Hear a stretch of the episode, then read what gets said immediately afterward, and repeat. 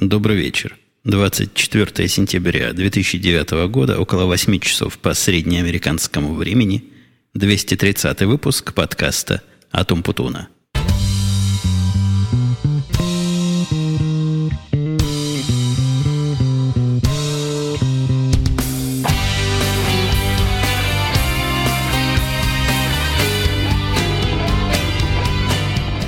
Сегодня я я решил первый раз попробовать опыт совершенно полного такого реального времени продакшена. Вот это м-м, я не вырежу.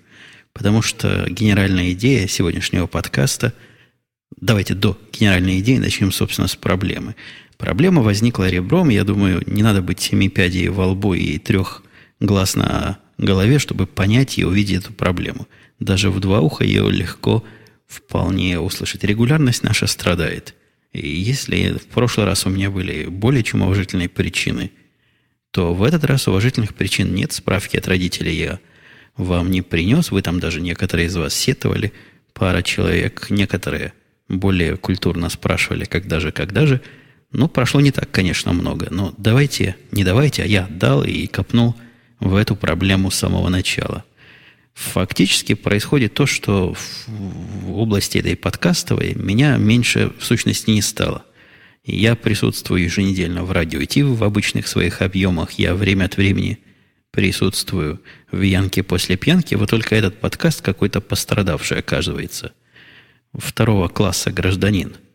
Как говорят по-местному, я перевожу вам на российский могучий язык, русский, российский язык. Вот этот, этот элемент бы я тоже вырезал в постпродакшене, потому что языком так запинаться перед людьми нельзя.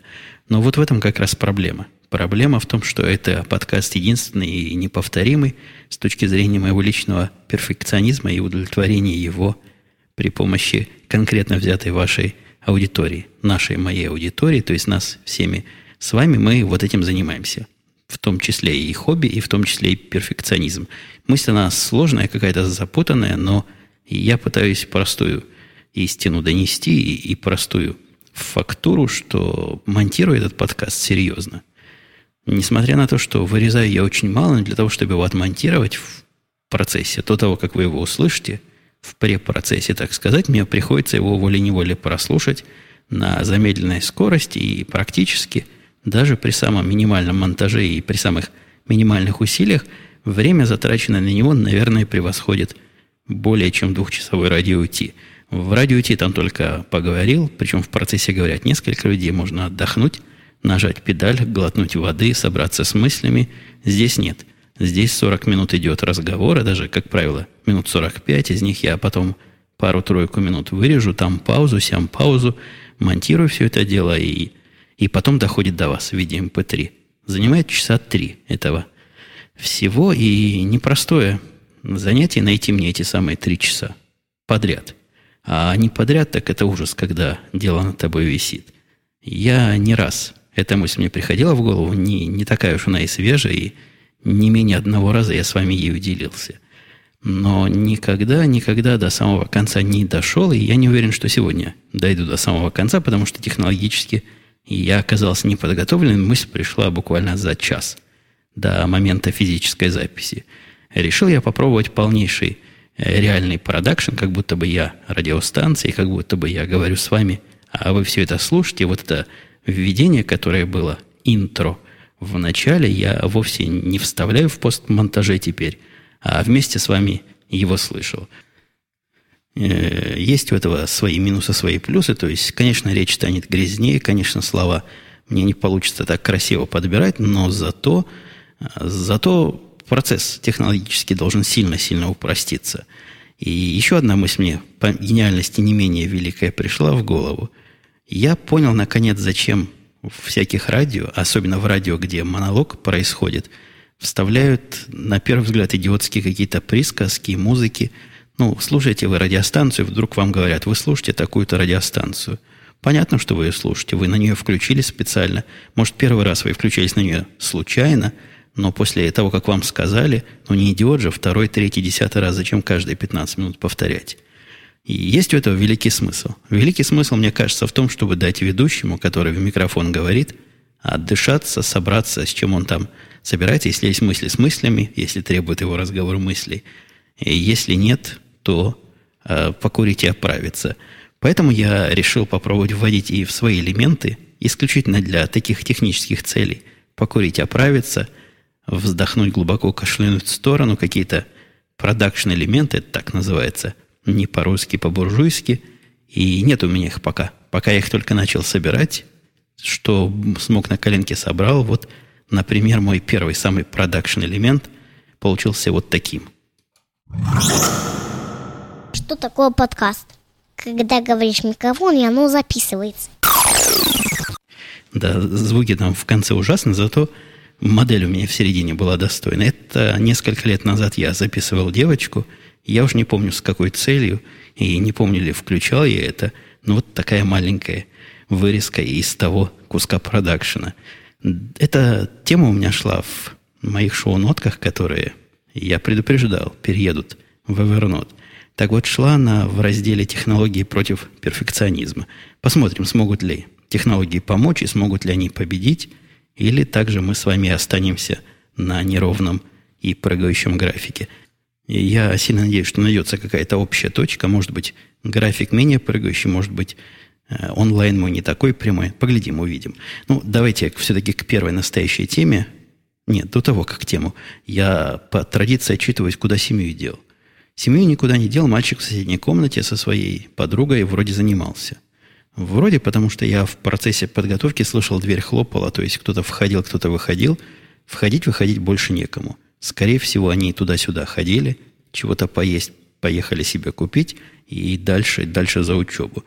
Видно, что вот в этом колледже, в этом его институте, где он сейчас учится, а учится он теперь вовсе не на учителя истории – и вовсе не на психиатра или на, не на психолога. У нас теперь третий вариант, вроде бы, актуальный на сегодня. Учимся мы на какого-то менеджера широкого профиля. Видимо, мы сможем чем угодно управлять. Дайте, чем порулить, порулим. Такая ВЛКСМовская, немножко закваска. В этом во всем не видится. Ну и кроме того, там вторая специальность, чего-то все-таки с психологией связана. То есть лечить он не сможет, но учить врачей этих, так называемых, этих шаманов, он, оказывается, вполне после своего института сможет. Институт, я как-то жаловался, совсем из не дешевых, мягко говоря, а серьезнее говоря, из довольно дорогих. Вроде бы в округе, наверное, самый дорогой, который они могли найти, но вот пошли вместе с подругой учиться там. Это уже все в свое время было обсуждено и обговорено.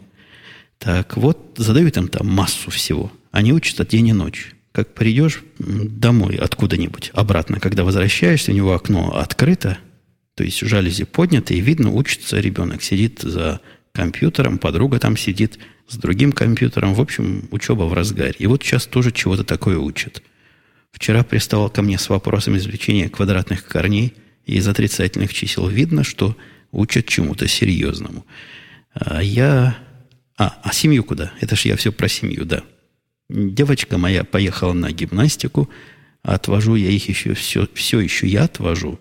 Хотя жена уже рвется и туда ездить, потому что ехать довольно далеко, но зато дорога прямая. А она уже довольно продвинутая водительница, и про водительницу я специально ниже поговорю. Тут я замолк, чтобы дать вам услышать вот это трещание. Оно трещит, как костер. Не знаю, слышно было вам вот опять трещит. Слышно или нет, надеюсь, не слышно. Или даже, надеюсь, слышно, потому что штука интересная. Над моей головой четыре лампочки, которые мешают звукозаписи. Лампочки экономные, я полез, не поленился, вкрутил. Люблю эти лампочки за, за то, что менять их не надо. Вкрутил один раз и работают всегда. Но вот эти какие-то особенные. Время от времени начинают трещать, как костер на ветру. И вот этот треск я обычно... Да что ж такое? И, и семья внизу вон дверьми захлопала, видимо, отучились свое. И, и лампочки над головой растрещались. Так вот, для звукозаписи совсем плохо, когда трещат над головой. Буду искать какой-то альтернативный вариант, не такой трещабельный. А, а что в них трещит? Трещать может, вы в курсе? Вы слышите, какой звук? Не, уже нет, пропал. Потрещало, потрещало и прекратилось. Ну, хватит введений, как-то я от непривычки от нашего онлайнового эфира 9 минут, 10 минут, могу честно сказать, потому что все это как раз вы и получите, устроил введение. Первая тема, которая у меня здесь была, еще одно забавное наблюдение над языковыми барьерами. Соседка приходила, не сегодня, вчера или позавчера приходила, и я тут со своей верхотурой имел счастье слышать их разговор. Разговор я несколько раз уже упоминал за последние годы. Пока мы с вами общаемся, разговор, конечно, забавный получается. Когда человек, с одной стороны, пытается вам какую-то мысль донести, но с другой стороны совершенно не понимает, как вы можете его речь недопонимать. То есть она понимает, она в принципе учительница английского языка. И в принципе тоже не местная. Но вот когда она что-то моей жене говорит, жена понимает, судя по всему, из, из речи все, кроме ключевого слова. Ключевое слово там в самом деле было. Запутанное переспрашивает, что-что? Извините, повторите. Та повторяет. Для того, чтобы ее поняли лучше, она говорит медленнее, что, в принципе, имеет какой-то смысл, теми же абсолютно словами, что, на мой взгляд, непредусмотрительно и совершенно уж странно говорит громче – После третьей итерации мне захотелось выскочить и перевести жене все, что она там не может понять. Ну, а тетке этой соседки, ну, можно как-нибудь было бы мозг напрячь и попробовать перестроить фразу или использовать какое-то другое ключевое слово, а там можно было штук пять, я уже пока их слушал, их мучение штук пять разных вариантов, как это я бы объяснил иностранцу, сам придумал. Но вот, тем не менее, не гибкие они в этой области, я уж тоже про это говорил – будут повторять одно и то же, как попугаи, пока вы либо не сдадитесь, либо не скажете «да» или «нет». Ну, какой-то ответ, если это был вопрос, стоит дать. Наверное, безопаснее говорить «нет». Хотя я знавал одну девушку, которая в таких случаях всегда говорила «да». И это была у нее чуть ли не жизненная позиция. Жена моя, еще раз продолжая про жену, подписалась на добровольную помощь в школе. И я, по-моему, рассказывал, что где-то в начале сентября рассылали бланки и спрашивали, кто хочет поволонтерить, поволонтерить, подоброволить. Записалась она в эту добрую армию а, родительниц. А родительницы приходят в школу, когда их вызывают, для того, чтобы, как ей сказали, делать всякие штуки. Всякие полезные для общества школьного штуки. А, там не было, по-моему, разделов, куда записываться конкретно. Ну, сказали, может быть, разные. Можно помогать в раздаче в четверговых или по средам, по-моему, сейчас эти горячие обеды у них или горячие завтраки смотря для кого как. Было там в описании, что есть еще вариант помощи по офису. Целый был ряд всяких вариантов помощи. Несложный, не требующий особого образования, но требующий человеческого участия и такого фактора присутствия живого человека. Жена моя пошла по первому вызову, сама на машине туда доехала. Хорошо, я спал, когда она ехала туда, но проснулся, когда ее не было, начал вызванивать, она оказывается уже там. Пока доехал обратно весь изволновался. Там ее поставили копировать какие-то учебные материалы. Учителям не положено копировать материалы, но это как, наверное, докторам, я не знаю, чего там доктора не делают, уколы не делают, не положено. Вот учителя не копируют сами материалы. Казалось бы, подойди к машинке к этой, ну и накопируй там в классе 20 человек. Дело, прямо скажем, не особо мудреное, при том, что копир этот, он умный такой. В него засовываешь пачку, он сам перелистывает и сам на выходе в теории все дает. Нет, для этого есть специальные люди. И вот одним из этих специальных людей моя жена оказалась. Подвели ее к этому жуткому копировальному аппарату. Видели, наверное, такие промышленного вида, куда пачка в несколько килограмм бумаги закладывается. Меню с массой клавиш. Там почти полная клавиатура на этом копире. И очень капризный с точки зрения моей жены. И, как она рассказывала, постоянно она бегала более продвинутую секретаршу вызывать, чтобы та ей какие-то конфликтные ситуация разрулила. Постоянно бумагу надо было докладывать, потому что, хотя там и полно бумаги было, эта штука все жаловалась, что не хватает ей, дайте, дайте еще. Пришла моя жена в самых расстроенных чувствах из-за этого, говорит, э, не то что говорит, удивляется, как это она в такое попала, и начала мягко узнавать, как же отсюда отмазаться. Поговорила с соседкой, как же я, говорит, если в отпуск пойду, спрашивает она соседку, как же моя работа в школе.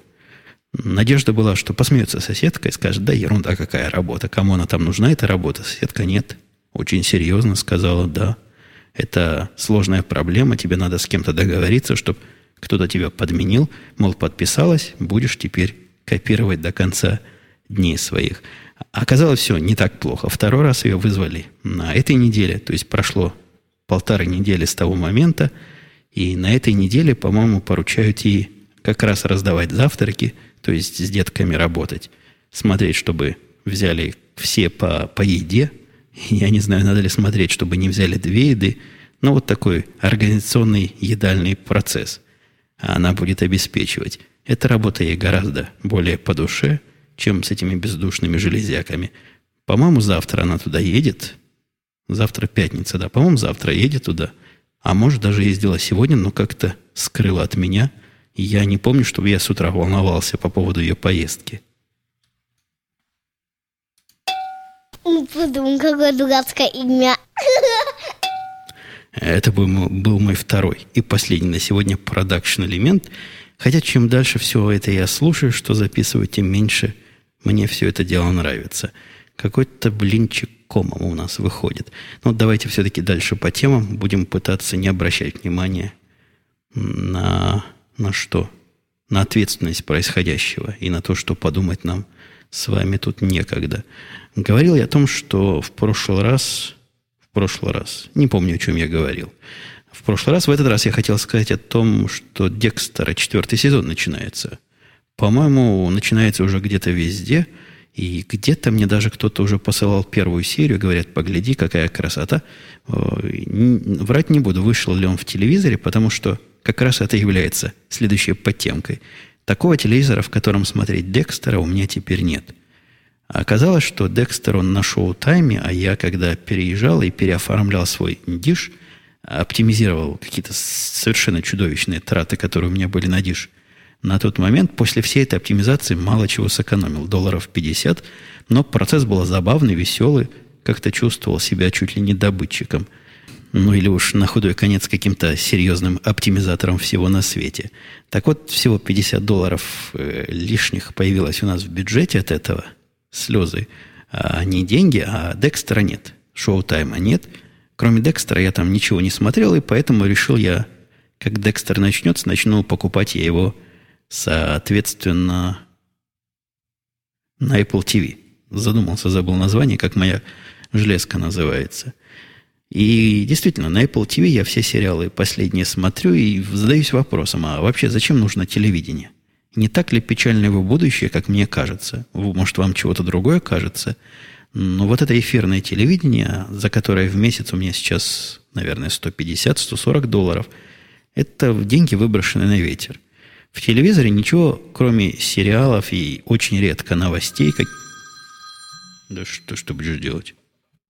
Ну вот пришлось, пришлось все-таки наступить на горло собственной песни, остановить запись и продолжить с этого момента дальше – говорил о том, что, что в телевизоре, кроме сериалов и новостей, да, в общем-то, больше, да и новостей там не особо смотрю, слушаю их в основном в радио и в большей части XM радио, когда в машине куда-то еду, изредка у себя на компьютерном радио. Короче говоря, телевизор как средство телевидения и спутниковое телевидение конкретно, как средство доставки контента, для меня мало, мало весомо и как-то сильно устарело – я нахожу себя, как красиво сформулировал, нахожу себя смотрящим.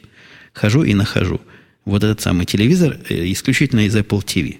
Apple TV, который смотрит либо то, что я в свое время купил, там это мое любимое место, купленный контент. Либо контент купленный, но другим образом, то есть когда-то DVD, потом все это дело я перекопировал и смотрю при помощи XBMC, по-моему, называется такая специальная программы для того, чтобы смотреть не очень знакомый Apple TV от рождения контент. Вот в этих контентах все время и провожу. Сильно напрягаюсь и не могу понять, что ж меня заставляет все еще оставлять у себя это самое телевидение. Не первый год напрягаюсь, не могу понять. Есть две вещи, которые мне найти в других местах будет, наверное, трудно. Во-первых, игры NBA, которые начнутся сезон начнется, не помню когда, но где-то к осени туда начнется. И, во-вторых, игры израильские э, европейского всего этого чемпионата, которые мне интересно израильскую команду смотреть. Этот контент как-то трудно достижим для меня. Ну, или я не знаю, где его искать, и где его покупать, и где его добывать. Все же остальное прекрасно, прекрасно покупается в Apple TV – ну, а в свободное время можно какой-нибудь из тех фильмов посмотреть, что купил я в свое время в количествах немалых, и дисков куча, и, и всего смотри, не пересмотришь. Blu-ray тоже перестал совершенно покупать, потому что смысла как-то особо нет. В тот день, когда выходит Blu-ray в этом замечательно прекрасном качестве, в этот же день выходит и в Apple TV в качестве похуже, но очень и очень сравнимым и технологично гораздо более доступным. Не надо ходить куда-то какие-то диски покупать, деньги в принципе такие же почти, как у Apple TV. На это тратиться, ну, в магазин за ними ездить, выбирать там как-то – э, телодвижения осуществлять. Да и здесь их надо вставить в Blu-ray проигрыватель, посмотреть, вынуть в коробочку. Целое дело. Половина дисков уже поцарапанная, потому что мальчики их обратно не вкладывают, да и я тоже не всегда, не всегда грешен. Вкладываю их обратно в их коробочки.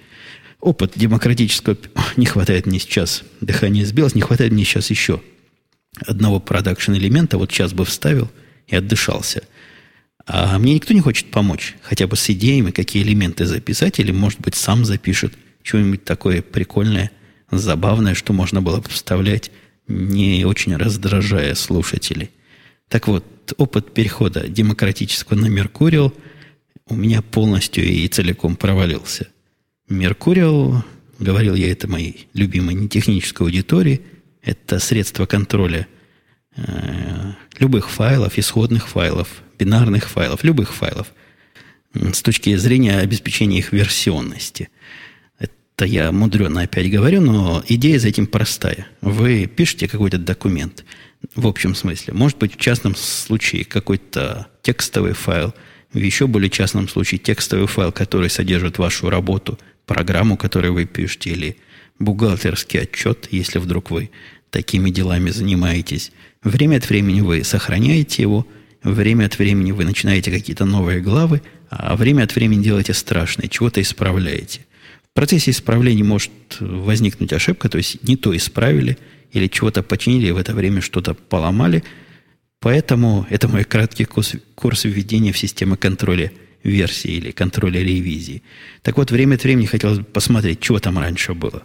Все эти системы как раз и позволяют вам легко посмотреть, что было раньше – легко посмотреть, чего поменялось с какого-то момента версии документа до этой версии, кто поменял, если людей много над одним и тем же документом работает, ну и всяческие другие полезные и совершенно незаменимые в нашей программистской хай-технической деятельности вещи. Сегодня ни один серьезный человек даже близко программировать не сядет, если то, в чем он хранит программы, не версионно, не поддерживает возврата к прошлым ревизиям, и если надо дорожать перед каждым изменением, что вот сейчас ты испортишь, и пути назад не будет после того, как нажмешь кнопку «Сохранить». Затеял я у себя тут в конторе переход с одной в свое время продвинутой системы контроля. Если сильно напрячься, я сам себя перебью, если вспомнить мои самые-самые первые выпуски, сто процентов я вам рассказывал о том, как переходил с системы очень старой, которая называлась CVS, на вот эту, которая была сейчас – до последнего времени SVN. Старожилы, старослушающие не дадут соврать. Там была тоже какая-то детективная история, когда чего-то у кого-то пропало. На меня пытался один из работников катить бочку, я ее откатил обратно. Помните, было что-то такое? Я туманно припоминаю все эти вещи, но точно помню, что об этом когда-то много лет назад уже рассказывал. В этот раз все проще. В этот раз я определяю направление, я решил, что переходить надо, я для себя все это обосновал, и, в общем, мне перед кем, ни перед кем другим это обосновывать не надо. Доказывать никому ничего не надо, как сказал, так и будет. Так, конечно, надо было с самого начала и поступать, но решил я демократический путь попробовать. Собрал всех своих работников, кому это важно и кому это интересно, и кто к этим системам хоть как-то относится, и прочитал лекцию где-то на час о достоинствах и недостатках нашей настоящей версии, текущей, и о том, куда мы хотим переходить. Но, опять же, одно слово для технической аудитории. Переходим мы со Свена на Меркуриал. А объяснил, почему, что плохо, что хорошо. Они задавали наводящие вопросы. Я их пытался найти другие правильные, с моей точки зрения, вопросы натолкнуть, наталкивал – Хороший разговор получился. Наверное, даже больше часа мы проговорили. В основном говорил я, а они слушали. Дал им материалы для ознакомления, послал, сказал, вот вам неделя, ребята. Поделитесь через неделю своими мыслями, как мы этот переход будем осуществлять. Но я думаю, вы догадались, что через неделю произошло, ничего не произошло. Люди мы все заняты, и они все заняты. И правильно решили. Начальство решило переходить, вот пусть оно само себе предложение предлагает, а мы тут в стороночке посидим. Подождал я еще неделю инициативы снизу, ничего не дождался, никто не предложил никаких идей. А идеи нужны, как, собственно, организовать всю эту новую инфраструктуру, как нам все это придумать, как нам договориться, какие правила выработать. Это не чисто техническое решение, но в том числе и организационно-коллективное. То есть есть свод каких-то законов внутренних, которые мы должны между собой принять, договориться и вот им следовать. А иначе будет полный раздрай, разброд и шатание. Никто никаких законов за две недели не смог даже... Не, не то, что не смог, может быть, и смогли, но даже не пытались. И написал я в результате то, что он назвал меморандумом. ну, конечно, с долей иронии, какой-то меморандум. Такое введение, неформальное введение в наши новые распределенные системы. Разослал его всем, и на следующем совещании, как о свершившемся факте доложил, не доложил, а донес приказ о том, что переход осуществляется, вот такие сроки для каждого в течение двух дней сообщить, сообщить мне. Не хватает, не хватает продакшн элементов. Сообщить мне то-то и то-то, и доложить так-то и так-то. Через три дня каждый должен перейти. И вот эта технология сработала замечательно.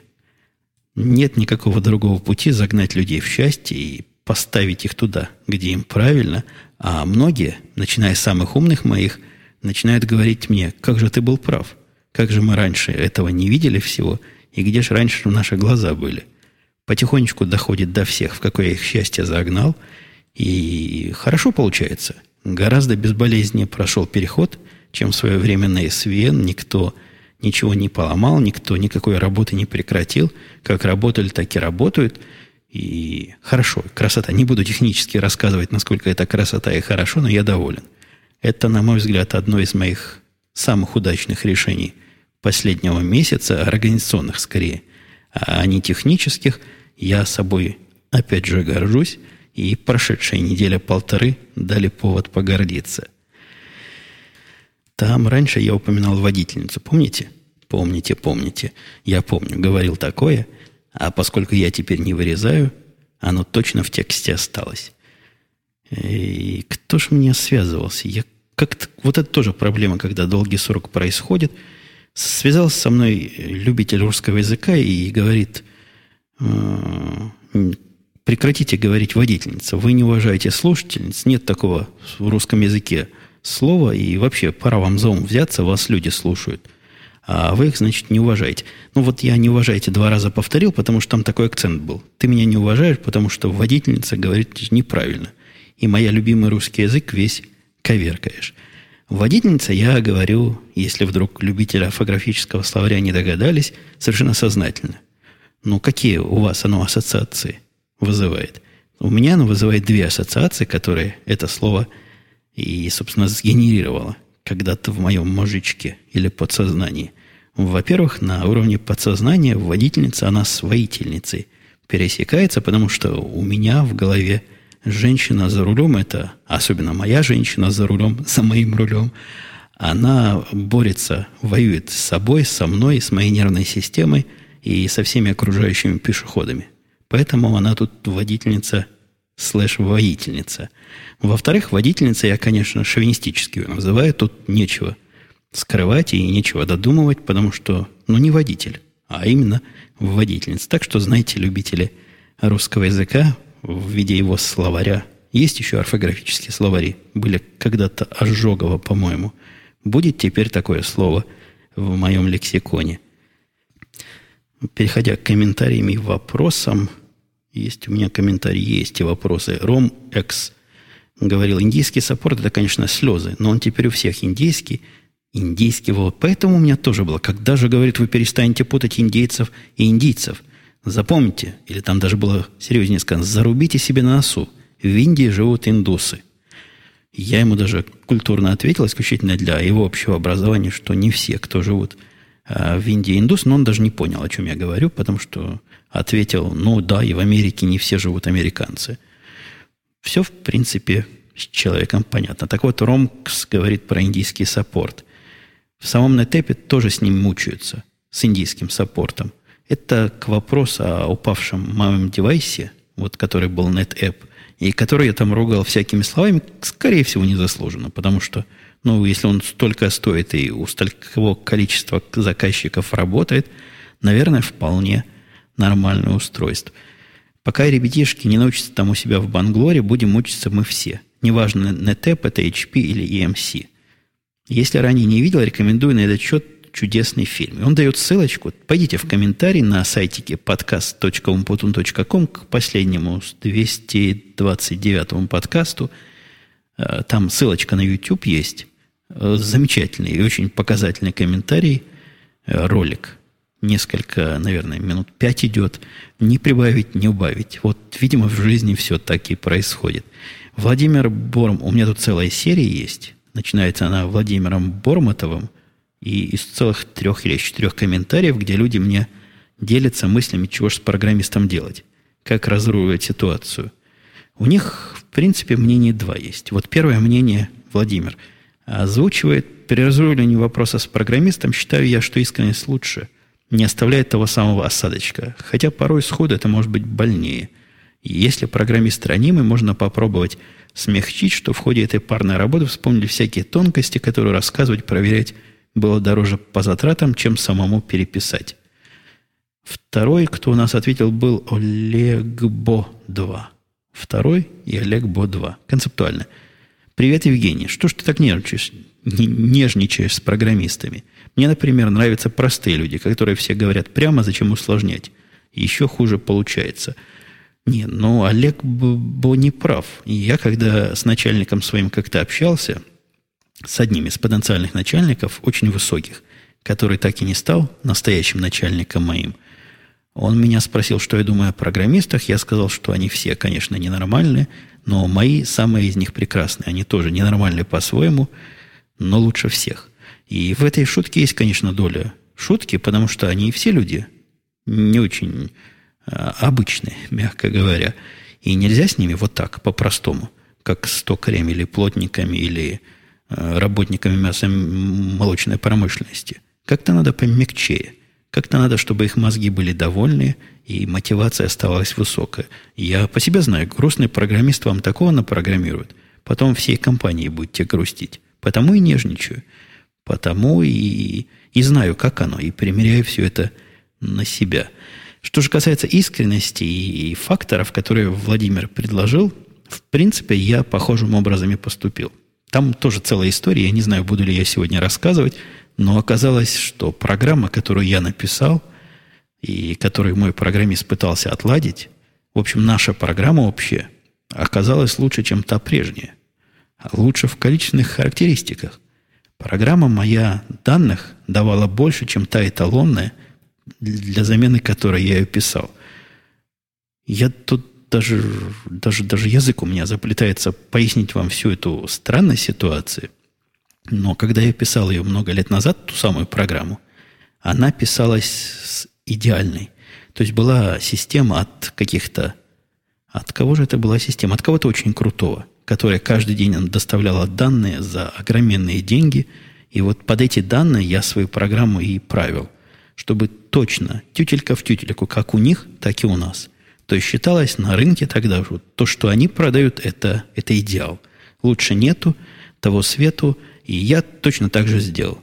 Проверить, ну, если у вас нет системы точки отсчета, проверить миллиарды записей, тогда не было миллиардов, 200 миллионов тогда было – а, абсолютно невозможно, поэтому я под эту точку и подлаживался. То есть, пока мои результаты не стали точно такие же, как у них, ну, точно такие же, я имею в виду вообще, один в один, бинарно такие же, каждая запись такая же, как у них, я свою разработку не прекращал. Как только достиг полного совпадения, и это совпадение держалось месяцами, наверное, в параллель мы бежали, пока полностью моя паранойя и моего начальника не удовлетворилась. Так вот, новая программа данных немножко больше получает. Чуть-чуть. за день из, тех, из того почти миллиарда, что она получила за вчера, около 200 или 300 лишних записей накопилось. Я глазам своим не поверил. Пошел перепроверять. Каждый день 200-300 лишних записей. Тут вообще минуту молчания надо устроить, потому что эти 200-300 записей мы не додавали в течение последних 5-6 лет. Никто не заметил. Наверное, просто от, относительно процент невеликий, и вероятность попадания конкретного заказчика вот в эти самые 200 записей невелика, но я уже доказал математически и практически, что эти записи настоящие. Когда знаешь, что искать, легко найти. И я даже нашел причину, почему их не было. И, видимо, причина точно такая же была и в той референс, и в той идеальной системе, под которую я писался. Короче говоря, под этим соусом я индейца и объяснил все. я ему сказал, что его система давала лишние результаты, лишних 200-300 записей, а быть такого не может, потому что не может быть никогда. И я вот такой недоверчивый полез, переписал все сам, для того, чтобы убедиться, что записи настоящие, что моя переписанная система дает такие же результаты, как его. Это немножко ложь. Но по практическому результату правда. То есть я в конце концов свою оставил, я ему сказал, потому что с ней долго возился и перекрутил там всяких фишечек для проверок и для статистик. Все это правда. Я и, и в том числе из-за этого свою оставил. То есть это не вся правда, но в том, что я говорил, была большая часть правды, поэтому мне было легко, и вряд ли я забуду всю эту историю в будущем.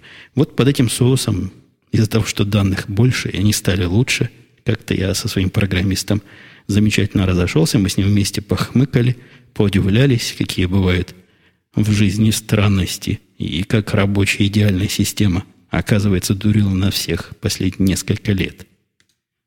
Там была еще целая серия вопросов. Например, Сократ спрашивал, где видео. Почему ваши видеоролики взяли перерыв так надолго? Уже очень нравилось смотреть ваше видео, теперь без него скучаю. А причина простая. Мне его совершенно не, не лень снимать съемка видео вполне процесс простой, не требующий затрат почти ничего. После того, как его снял, монтируется быстро, потом оно долго собирается, но это без участия человека. Поставил на ночь к утру, все уже готово и, и все залито. Показывать-то особенно нечего. Чего бы хотели увидеть? Я туда ездил, сюда ездил, где мог, показывал. Одна поездочка была, куда стоило бы взять камеру, и я не взял, жалею – но так как-то больше ничего особо интересного и нового пока не происходит. Если произойдет, камера со мной практически всегда, и штатив в машине в нужном месте лежит, все готово. Как только пробьет час этого события, а оно окажется на ваших голубых экранах. Привет, пишет GDS. Подкаст интересный. Маленький комментарий по Хонде. За 7 лет поменять один раз амортизаторы – и, вероятно, тормозные диски с колодками хороший показатель надежности. Это говорит GDS. Дальше он спрашивает, сравнивает с BMW. Амортизаторы, говорит, менял со второго года регулярно, хотя ездил достаточно аккуратно. А в то же время есть абсолютно противоположное мнение от Фреда 1. За машину, говорит, надо сделать мальчику вашему внушение. Фред 1 говорит нам. Это что ж такое? Это ж как же надо ездить, чтобы ушатать Хорошее слово. Ушатать надо себе будет запомнить. Меньше, чем за год Honda 2002 года. Сам езжу на Камрюхе. Это, по-моему, Toyota Camry имеется в виду. 2001 до сих пор, кроме масла и фильтра, ничего не менял. Хотя дороги у нас, извиняюсь за выражение, как бы получше сказать, несколько другие. Ну, два мнения таких. Я как-то больше в сторону первого. первого участника и первого мнения, мне не кажется, что он ее специально как-то ломал или не так как-то на ней ездит. Ну, видимо, такая карма. Видимо, пришло время чему-то поломаться, и поломка-то, в общем, не, не какая уж серьезная. Не мотор менять, а какую-то подвеску. И, в принципе, деньги не такие уж... Хотя, как, как посмотреть. Его приятель за такие деньги себе уже не первую машину покупает, за ту сумму, которую мы потратили – на починку. И даже какое-то время на них потом ездит. После этого продает, покупает еще одну такую же, еще даже более поломанную, но зато более крутой фирмы. Были у него и Порше э, в полуразбитом и в полуразрушенном состоянии, и чего только не было. Ну, вот такой любитель дорогих машин.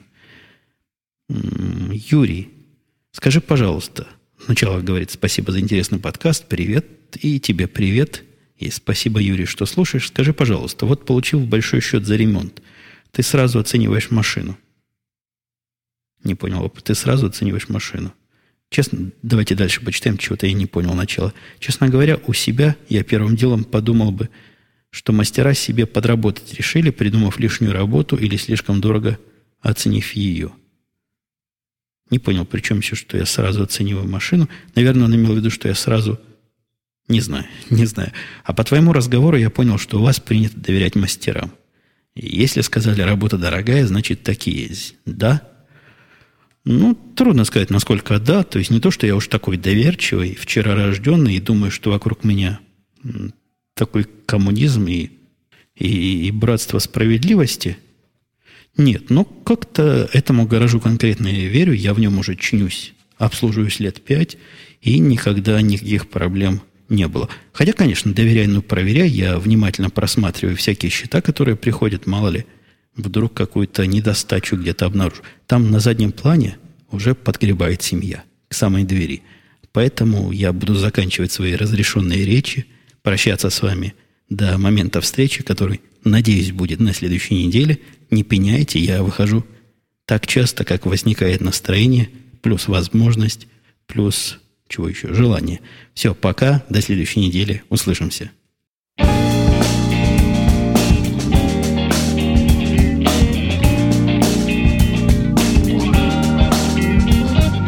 Teardrops are gone, time to move on.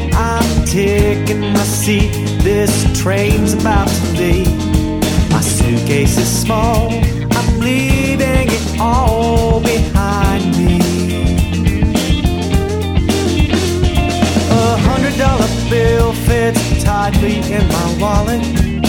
Other than this wallet, there is nothing in my pocket. I sit here quiet, gazing through this tiny window watching the trees whip by. What used to be reality has become a faint dream, all gone before you know it. Like when winter turns to spring, the snow melts and the trees bud, and all of a sudden it's a new day.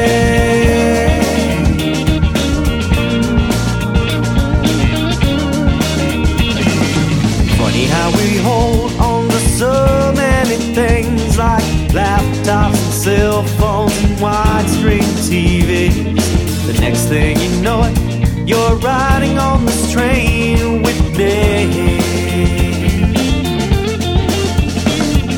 Reminds me of another train that I will ride one day.